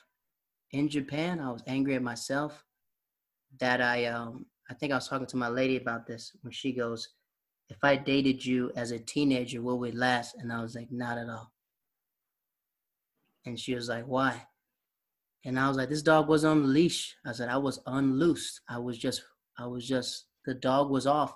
And she asked me what point, and I was talking to this therapist when I was in Orlando, I was talking to a therapist, and she goes, when did you feel that nobody could hurt you? No one could do everything else. And I was like, the first time I slept with somebody, after that, I felt like, F it. I'm no longer a Christian. I felt like I wasn't a Christian. I felt like that. And I was like, well, what do I have to freaking lose? And the therapist goes, you can't blame anybody for you being like this. And I was like, this whole time I had to come to an epiphany. I was like, oh, freak. This is who I was. I just needed an excuse to be this wild person. I was like, dang. I think I hit you in 2012 and I got apologized. You remember that? I was like, apologized and offered Disney tickets. You did. I was like, first I was thinking, I was like, what the hell does Jared want right now? I try to get. And then when you were apologizing and you're talking about tickets, I was like, this guy. I wanted to really just be like, you hurt my feelings. You broke my heart. I really felt you were. We can unpack that. It's unpacked. Most of these stories have been on my podcast already. I've already expressed these stories. I know. So this is where I felt, right? This is how I felt in the beginning, right? This was after we're pouring it all out. I felt like in the beginning when we first started dating, I forgot what this kid's name was. But you and this kid messed around. I forgot this kid's name. And I remember I was like, I got to go fight this guy. I got to go beat him up. I got to go find him, and I got to beat him up. I forgot what his name is, but I didn't remember it until he made a status, and he goes, I remember the time Candace's brother was looking for me, and I had to stand up like a man, and he didn't fight me. He just dapped me up and goes, I see you, big dog. I forgot what the kid's name was. Elliot, Ollie. I don't know what the freaking kid's name. You know what I'm talking about? Oh, yes, I remember. Whatever his name was, right? That's how we started off on that thing. We started off on that foot. And I was so... Because of you. How was that because of me? Because you were being crazy. I wasn't crazy then. That was the thing. When I first started, I was very quiet. I wasn't crazy yet. I was just really just the chill one. We would just always lift weights, party, go wherever. And I think I was gone. When I was gone at we were gone to Atsugi. That's when I came back, and then I heard the news. And then I was like, I got to fight this guy. And Joe was like, yeah, you got to fight him. I was like, I got to. I think I got to fight him. I got to let him know he can't do this. So I walk up to his house. With Gary, and I was like, I just got to beat him up in front of his friends. I think he knows it's happening. And he walked up to me, and then I was like, I said, man, it's all good, man. I said, I applaud you. I applaud you for doing what you did. And then we like chopped it up. Then after that, I felt like I never want to be in that predicament where I'm either embarrassed or accepting the fact that maybe I'm not being the person I was supposed to be. And I was like holding it over your head to be all like, man, nothing, I'll never forget this, instead of just like moving on and like getting over it. And then when I got older in life, I was just like, I didn't connect to nobody. My lady goes, what was the hardest part about dating before you met me? I was like, pretending like I cared, because I didn't care about anybody. I didn't care about nobody at all. She goes, anybody? I was like, I was just dog in, dog world. She's like, really? I was like, yeah, F that, yeah. I was like, you wouldn't have liked me if I was, even when she first met me, I told her a different name. I didn't even give her my real name because I had no intentions of. Oh my gosh. I had no intentions of anything. So when we first started dating, I told her my name was Sasha. I didn't even give her my first name. So like, I felt like whenever that kid happened, and then I remember just being just so, I was upset the fact that I lost control of myself. Garrett was like, listen, how great. We used to have these meetings, but we always sit up. And Garrett goes, Jared, you don't think you're whipped? I was like, no. He goes, you are in a freshman homeroom class and you're not a freshman. I was like, yeah, that's kind of crazy. He goes, you want to be around this chick so much, you convinced Coach Kitts to be in the homeroom, and you're not even in the homeroom. I was like, oh, freak. I remember Coach Kitts. I was like, I want to be closer to you so we can wrestle, so I need to be in this class. And he goes, no, you don't. Something's in here. Something's in here. I remember we had homeroom together. And people had biology together too. Jared, how did you switch your classes to be in this girl's class? And I was like, man, this is not right, man. They're like, you're freaking wild, man. That was like the first time that I was just like, oh, wow, this is what we're supposed to do. This is like One Tree Hill for real. This is like, oh, this is like real couples. And I had to learn, like when I talked to this therapist, like you had to learn to, it's okay to be happy. It's okay to have things be perfect.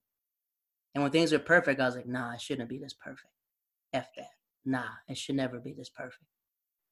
I remember that the first time I ever was tried to be assassinated was by your family. I remember that one. Oh my God, you know what's so funny? Me and Carmen were talking about this morning. She goes, do you remember when Jared almost died at our house? And I said, yeah. She goes, he almost ate that fish. I did eat it. What do you mean almost ate it? I stabbed myself with an EpiPen. I freaking. No, you did not. Yes, I did. When I left, I stabbed myself with an EpiPen and DJ took me home. I was just like, I remember when you took that bite too. You took a bite and you were like, you're like, is this fish? And I was like, yeah, it's tuna salad. And you're like, oh, I'm allergic to fish. I said, oh my God. Oh, are you okay? Oh my God. I was like, these freaking people, she probably told them that I was being mean or something like that. And I was like, they did what it, because I remember your dad, he was very aggressive with me. Like very aggressive with me. I think I was like the first boyfriend they ever knew. So like all this time, I felt like, I was like, why am I getting the grunt of everything? And I haven't even done anything yet. I remember I knocked on the door. Before I knocked, he opens the door and goes, what do you want? And yeah. I was like, I think I got the wrong house, man. This is the wrong house. Sorry. I think I got the wrong home.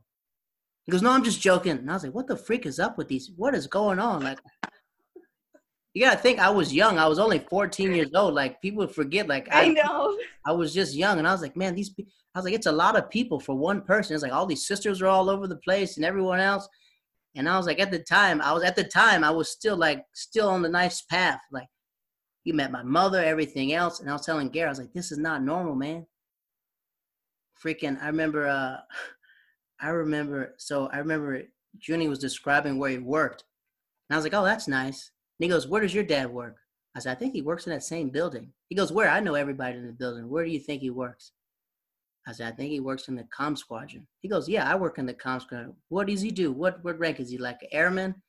I was like, oh, he's a deputy commander. And then he dropped his fork. He goes, oh, I work with your dad. He said, oh, I work for your dad. I was like, oh my God, that's the commander's son. I was like, ugh. He's like, this is the commander's son. Then he started apologizing for that, how he opened the door.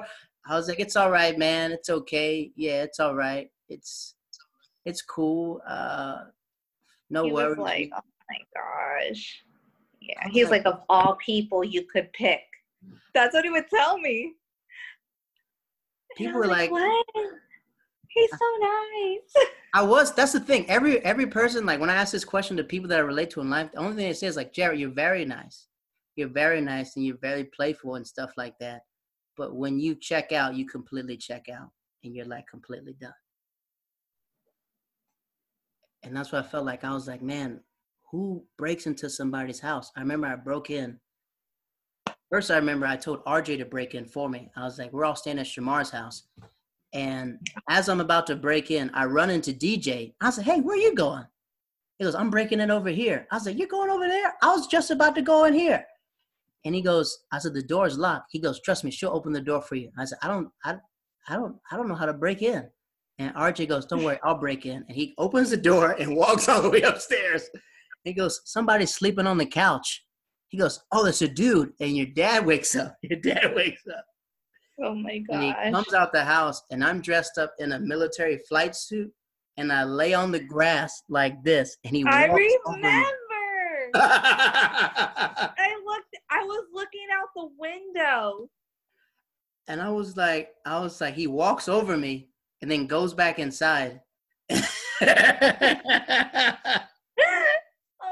God. I remember this so much.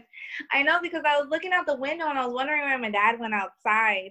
And then you told me, like, you're like, I went to your house, but then your dad came outside and I laid flat on the grass. I was like, why? I would have ran. No, it's because RJ ran that way and I knew he would see RJ. RJ's big, you know what I mean? So I laid down. Yeah, he wasn't little. We were always hanging out. We always would go to everybody's house to do it. And we're on MSN. And you're like, just come over. I was like, F it, F this, F it, I'm going. And RJ goes, I'll go with you. I was like, F it. And as we go there, we run into DJ. DJ's going to someone's house. And then I was like, freak, how do I just break in? And I felt like this was like your rebel stage, right? Mm-hmm. Because everyone started drinking that year. Everyone started getting effed up. Shamar was getting effed up. I didn't like to drink at all. But it was just like, then you started skipping class. And I was like, man, what the freak is going on here? Everybody was wilding out. And then I remember you go, hey, you just come over to watch a movie. And I was like, okay, sure. And I was like, it's like 11 o'clock, man. I don't know if my parents would let me go. You just freaking leave. And I was like, F it, I'll leave. I don't care. F it. So I leave and catch the bus. Then when I get to your house, nobody's there. And then your mom comes downstairs and she's like, oh my God. What are you here? Why are you here? Junie's not here. Why are you here? Janet, this is not okay. This is not okay. I remember there was a Christmas tree over there. And I was like, oh man, freak. I was like, I thought I was supposed to come. I thought it was cool. And then you like sent her upstairs. And that was the first time I've ever seen someone send their parent upstairs. Like, we're just going to watch a movie. That's all. And she just walks upstairs. Yeah, she was like, so, I don't know. She was such a nervous wreck with him. But now she's like, she's so much different. She be talking so much crap to him now. And he just shuts up now, just sits down on the couch. And she goes, yeah, you just shut up. I think that moment when I say that I lost my innocence, I just said, once I knew that I was leaving, I said, F everything. F everything else. And when I hit you up in 2012, I was like, I just want to apologize. And you said, where do you want to start? And I was like, honestly, I don't know. Yeah. I was like, I don't know what I did wrong, to be honest with you. I said, I can only trace back what I thought I did wrong. And then I was like, if you want these Disney tickets, you can have them. And then you're like, I don't got time to talk about what you did wrong. We could talk about this for days. And I was like, all right, cool. Yeah, I didn't, like, I got over it. People get over it. I think that it was, I think I remember when we got orders to go to the Netherlands, I was like, F everybody, I'm done. And I remember Garrett, we do these little couple nights, and Garrett was like, so what you're doing is you're messing it up for me when you're not nice. Yeah. That was because all Michelle's talking about is you don't show up to the movie theater. We don't know where you are. And honestly, to help me out, if you just get on board. And I was like, man, I'm leaving. I was like, nothing will be the same. Nobody stays together. F everything. And he goes, just break up with her. I said, I've tried. It doesn't work. She does. I said, she's not accepting the bait. I was like, I've made up stories. She won't believe them. I said, as I made up the stories, I ended up exposing my friend, Shamar. Shamar ended up falling for the bait that I put out for everything else. And I remember that day. Yeah. I've never seen him cry like that in my life. Ever in my life. When he was just like, dang, man, I'm sorry, man. I can't believe you're out here like in Zama. And anyone that had common sense, like, I'm not going anywhere. Where the freak can I go? And I was like, yeah, it's crazy, man, because when I was supposed to go to the movies, turns out you were trying to go to Zama. And he goes.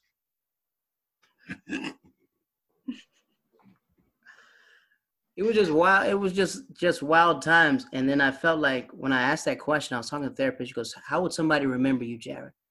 I was like, they can talk about the good times, but they can talk about, I was like, me, I'm not aware of the bad times because I don't think they were bad. For me, I thought I had fun. Yeah.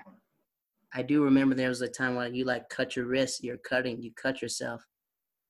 And I remember you showed me and you're like, I did this because of you. And I was like, well, my name's not in your arm. How did you do this because of me? Wow. Yeah. Oh my God. You're a hot mess. And I was like, so I was going through all these letters. I was like, I'm going to keep these letters, like give to my kids and stuff like that. And I was like, I remember I wrote a lot of letters and I wrote all these journals to myself and I read them at 16. I was like reading what I was going through. I was like, wow, I was like, I felt like I failed God. And after that, I was just punishing people around me. I was like, there's no point of me. There's no point of me being this or being that. And I was like, F it. So I went on like 2012 after like people died and stuff. And Shamar's like, you got to apologize to people, man, and move on. There's no reason why we all can't be friends. And I was like, all right, I'm going to give some Disney tickets out. That'll solve everything. I think everybody would love to go to Disney World. What baby doesn't want to go to Disney World? Wow. Do you remember that, right? Do you remember that? It was very just. Yes, I remember. So yeah, that's me, man. I call people all the time. And I was wondering, I was just like, when Shamar passed away, it was like at the end where we were just talking about just life, and he was like very struggling and stuff like that. And would always ask me, he's just like, don't leave this earth without either making it right with anybody you felt like you should have made it right with. And like here and Garrett had a fault, they like had a falling out. And then at the end he did it. And then I asked myself, I was like, all right, who should I make it right with? I was like, because there's no reason why people can't be friends. There's a friendship. It was fun. I said, Garrett, what do you remember about this? I just remember you guys were like just fun. Y'all were the funny people. Everybody had, you're laughing. When I was laughing, she's laughing. We just thought you guys were always the funnest ones. It's like whatever craziness happened, she was down for it. Y'all were just wild. I was like, F, I didn't even know that, G double. He goes, yeah, y'all were just funny. So then like when I hear these stories that you told me about like you going through all this stuff, I was like, man, that's never how I imagined you turning out. Because you were like such a strong person. Like I remember you just like, no, this is not happening. No, I'm not doing this. And I was like, what? So when I hear stories of you just accepting like all this pain, it baffles me that you accepted that. Does that make sense? Yeah. Like I never would have wrote, if I had to write the story, I never would have, when I wrote it, I was just like, man, she belongs to Yokota now. I think that's what I wrote at the end of that letter. I was like, you belong to Yokota. Oh my God. I was like, you belong to Yokota now. I was like, don't worry about me, just belong to it. But I never thought in a million years you would go through this. Yeah. So when you tell me like, all this pain that you went through and everything else, I was like, man, I wasn't that bad at all. I was actually pretty nice. I was just a person who just loved to have too much fun. Yeah. Yeah. What does Cassandra mean to you? Because you met Cassandra and Yokota. What does that mean to you? What does Cassandra mean to you? You guys met at Dakota, right? What does she mean to you? Because you guys were like the ones that I've always saw together. And just like be random, like if I'm outside, she would be outside. And I was like, do these chicks live right across the street from each other? Yes. You guys meet when? You guys meet 7th grade, 8th grade? When do y'all meet? 7th grade. And immediately you guys hit it off. No, we didn't like each other at first, actually. Hated her. Two Spanish people not liking each other? Yeah, so we definitely didn't like each other. And then I remember I was in my room and she was calling my name. She was outside with like Charlotte, Shanoa, and they're like, hey, you want to come outside and hang out? And I was like, oh shit, like these girls want to beat me up. But then I was like, okay. And I went out there, you know, and it was fine. And then after that day, like, we all got along. Like, we were, like, it was always us together. And then it eventually just became me and Cassandra, always. It was always us, always together, doing everything. Yeah, and then, freaking Siamese twins. Yeah, or inseparable. That's amazing that you guys have stayed friends for this long, over 20 years. Yeah. And she actually just moved away from me here. So she was here. She just moved to California. So I was really sad that she left me. But what I find ironic about your story, we're coming to the end. I know your story is yet to be written, is that for being somebody from New York, now you have this thick country girl accent. Have you noticed that, right? You have this thick Southern accent. Me? Yeah, you sound like Southern people. You don't sound at all like you're from New York. You sound, he's just like, that's a Southern twang that you've picked up. Oh, I never noticed. Like, that's how Southern people talk. Oh. You have like this small town girl twang that you've been. Do you think if you grew up in a big city, you'd be completely different? Do you think if you would have went to somewhere like Tampa, Florida, or some other else instead of going to these small towns, your story would be different? I don't know. It could possibly be different just because I probably would have never met, you know, Jasmine's dad or Adrian, you know. Right. You know, I feel like, you know, yeah, I think that would be the only thing that would be different, is that I didn't meet these people and things would have had a different outcome. I could have possibly not had a kid. I could have possibly just, you know, met someone really good in the beginning and not have the issues that I have. A lot of things could have been probably different. Do you actively date now? Do you try to date? Are you on Tinder or Bumble or Hinged? On what? Tinder? That's what all the, yeah. Who does online dating? I don't. I know everybody. All the comics talk about it. They say it's easy. Most of the comics I know are on Tinder, Bumble, Hinge. I know so many people that do, especially in this big city. I know everybody that's up there. But no, I don't. All right, this is the point of the podcast. Ladies and gentlemen, this is probably one of the longest, not the longest. One of my other friends went way longer than you. All right, these are called the Hilltop questions, right? So I want you to answer these questions. They could be as short as you want. They could be as long as you want, however you do it. Question number 1, do you believe in God? Yes. Who's your favorite person in the Bible? Who? Your favorite person, like who's okay, all right. No problem. Maybe this next question won't offend you, won't relate to you. What's your favorite verse in the Bible? Let's skip that one. When's the last time you had a nightmare? 2 days ago. What was that about? That I was being held down and suffocated. What's your biggest fear? Being alone. Alone, like physically alone, or just alone with not having anybody? Alone, not having anybody. Do you feel alone now?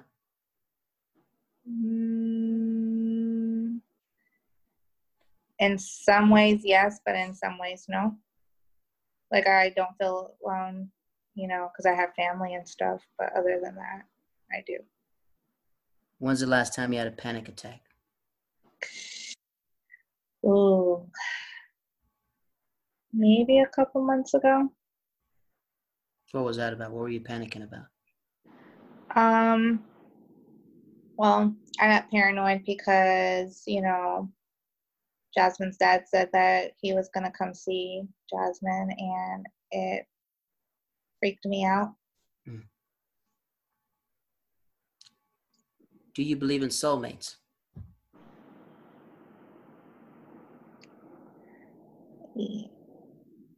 Yes. These are your answers. Yeah. Yeah. Yeah. What do you think happens when you die?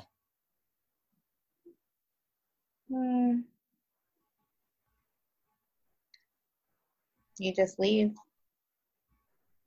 All right. These next ones are a series of questions. So this is how it is. If you heard the podcast, I'm going to ask you, who are you, right? And your goal is to respond back. The goal is to go beyond yourself and talk about who you are. Have you heard this one before? I'll show you the demo. So every time I point to you, just say, who are you? And I'm going to respond back. Ready? Bernadina Gomez. No. You're going to say, I'm going to say, who are you? And then you're just going to keep repeating, right? Okay. Right? So the goal is to go beyond yourself. We'll do a practice round. Just ask me, who are you? Who are you? Jarrett Waters. Ask again. Who are you? Two-time wrestling champ. Who are you? And you go like that. The goal is to go beyond yourself and to go beyond of Bernadina. Got it? Oh, gosh. Okay. All right, ready. Who are you? Bernadina Gomez. Who are you? I'm a nurse. Who are you? A mother. Who are you? A survivor. Who are you? Oh, a lover. Who are you? Oh, I don't know. It's good. You know, in 10 years when we redo this again, it'll be completely different. Okay. If somebody was writing your book and they asked you, who is Bernadina Janet Gomez, what would you tell them? She is a mother of a daughter who has survived and been through a lot of battles and has overcome a lot of bumps in the road. And this is my last question.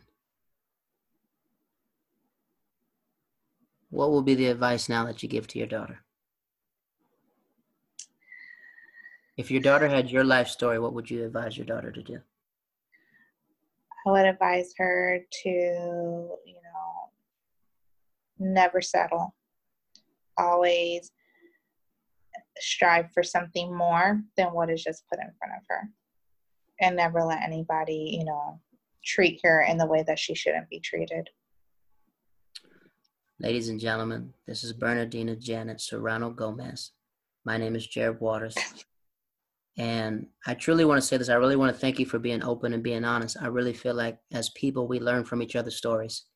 And for you to be open like that, for you to express yourself and talk about the hurt, talk about the pain, talk about how you formed and how you became this person. I really feel like I tell you all the time, you should write your book. No one has this story. You know what I mean? No one has a story. And I really think a lot of women out there probably going what it feels like to date with a child, or some women who might be in an abusive relationship, some women who might be feeling cancer might listen to this and be like, wow, if she made it, I can make it. Mm-hmm. So I want to say thank you. Thank you for being a friend.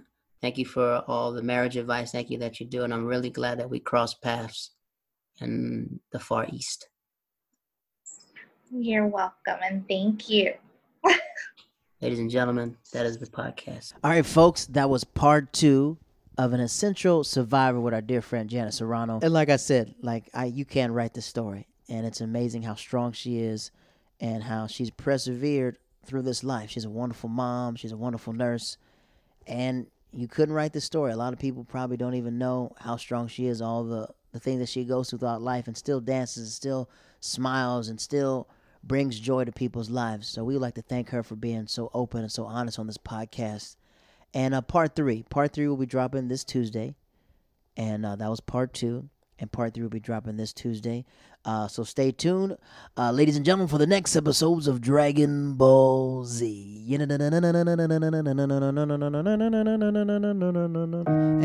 on the podcast, One Man, One Tree in a Hill. Say what up to the people. Now, this is when I see black excellence. It's Kenan Thompson.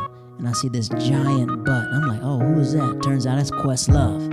It's Dave Chappelle, Chris Rock, Eddie Murphy. And they're all sitting at the table. And I walk up to Eddie Murphy and I was like, hey, Mr. Murphy, I just want to say you're the GOAT, man. And you're the coldest that ever walked the face of the earth. You gotta break that thing over. She wants it private, but y'all not even together right now. So we haven't spoken about anything but the cat for at least 2 months. And I said, and I'm be the next Jamar Neighbors.